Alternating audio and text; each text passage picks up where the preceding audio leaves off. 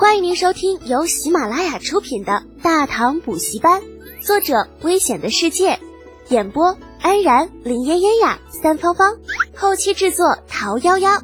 感谢订阅。第三百五十七集，棉花。掌柜的被李浩这豪横的语气镇住了，坦白说道：“百文一斤，百文一斤，你怎么不去抢啊？”李浩承认自己有钱。可是有钱不等于冤大头啊！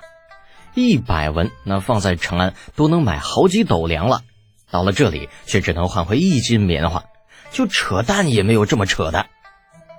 那掌柜的险些被闪断的老腰，若不是看在铁柱拳头比较大的份上，当场赶人的心思都有了，强忍住心中那份不屑，掌柜说道：“这位小将军呢，话可不能这么说，小店的白碟子可是千里迢迢。”从高昌运过来的，李浩不禁撇嘴：“切，崇洋媚外的东西！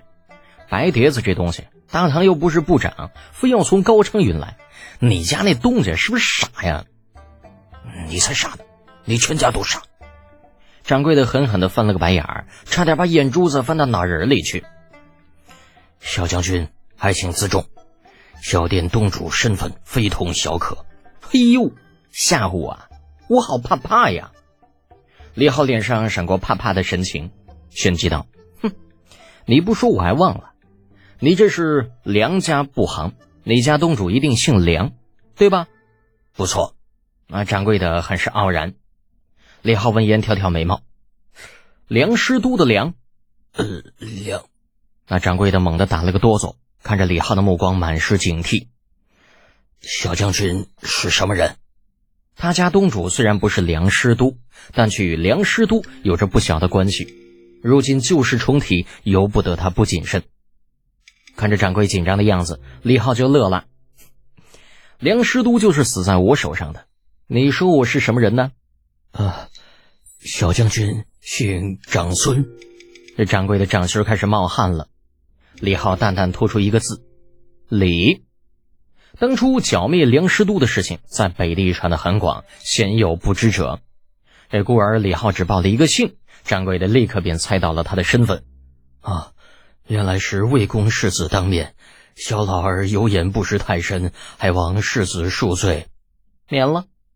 李浩意兴阑珊的摆了摆手，本打算隐姓埋名，找找这家店背后东主的麻烦，那结果还没开始呢，就被认出了身份。那掌柜见李浩没有否认，立刻就意识到自己猜对了，当下大喜过望，忙招呼他们一行人到了后宅，好茶好水伺候着。李浩也真是冻坏了，坐下缓了半天，这才问道：“掌柜的呀，我看你也不是小门小户出来的，不知你家东主是何方神圣啊？”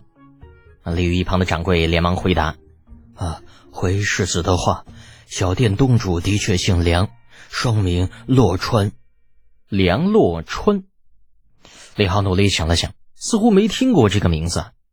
没听过，莫非与梁师都有什么关系不成吗？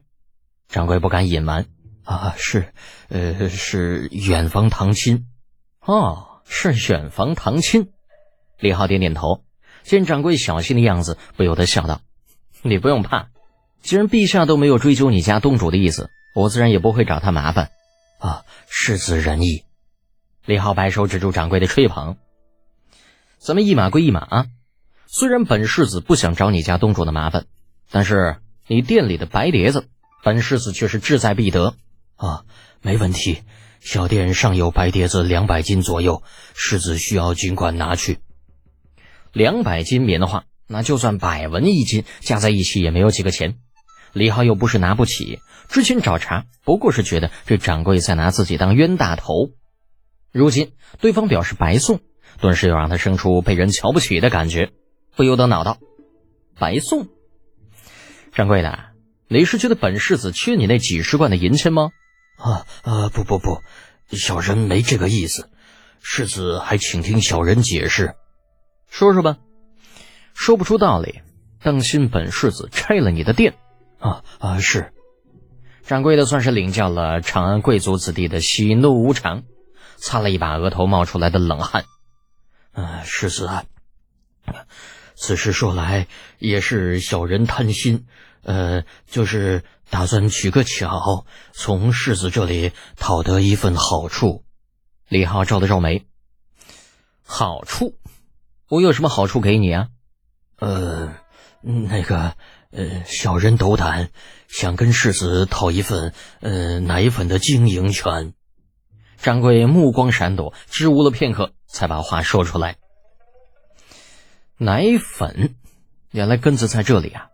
怪不得这小老头在猜到自己身份以后，表现得如此迫不及待，感情是惦记着奶粉的生意。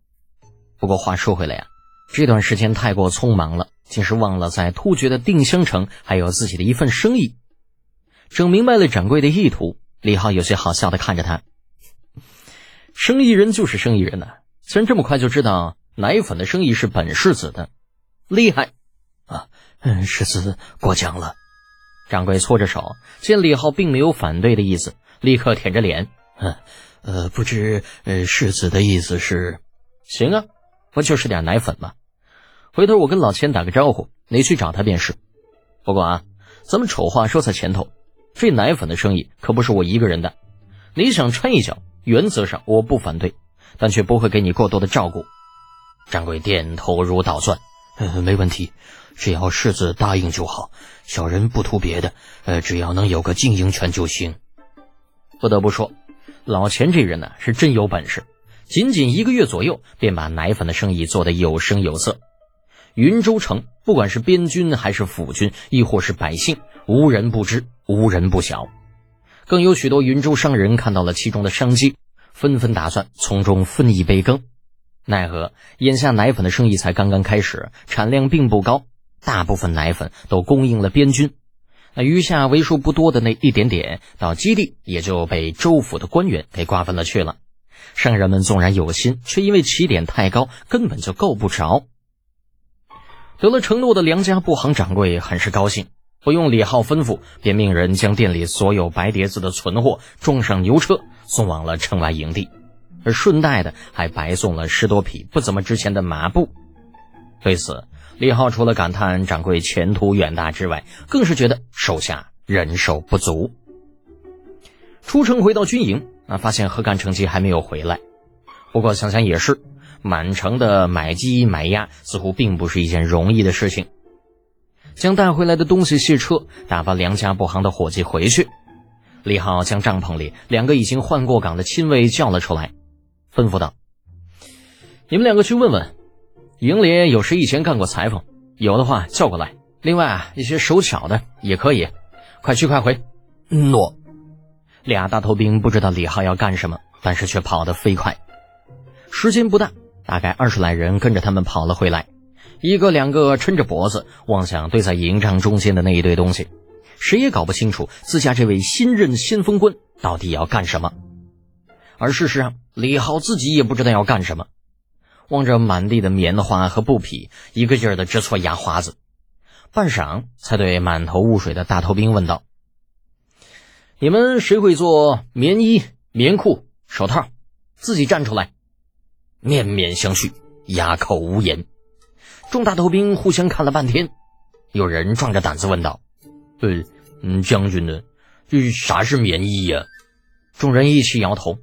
啊，大唐根本就不存在棉衣的说法，自然也就没人能够领会李浩的意图。李浩无奈骂了一句：“你们都是猪吗？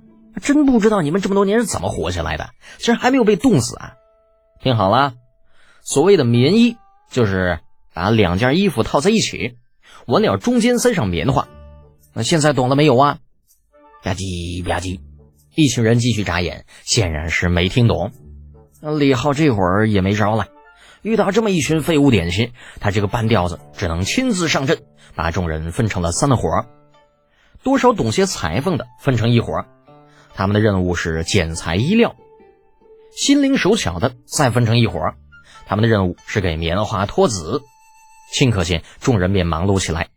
等何干成吉回来的时候，这帐篷里已经是忙得热火朝天，满帐篷到处都是半光着膀子、满头油汗、低着头抠抠搜搜的壮汉。没办法呀，这帮子杀财实在不是干这个的料，让他们上阵杀敌，就算掉脑袋都不怕。可是让他们坐在那儿一点一点的用手抽棉絮，连工具都没有，这简直比杀了他们还难受啊！听众朋友，本集已播讲完毕，请订阅专辑，下集精彩继续哦。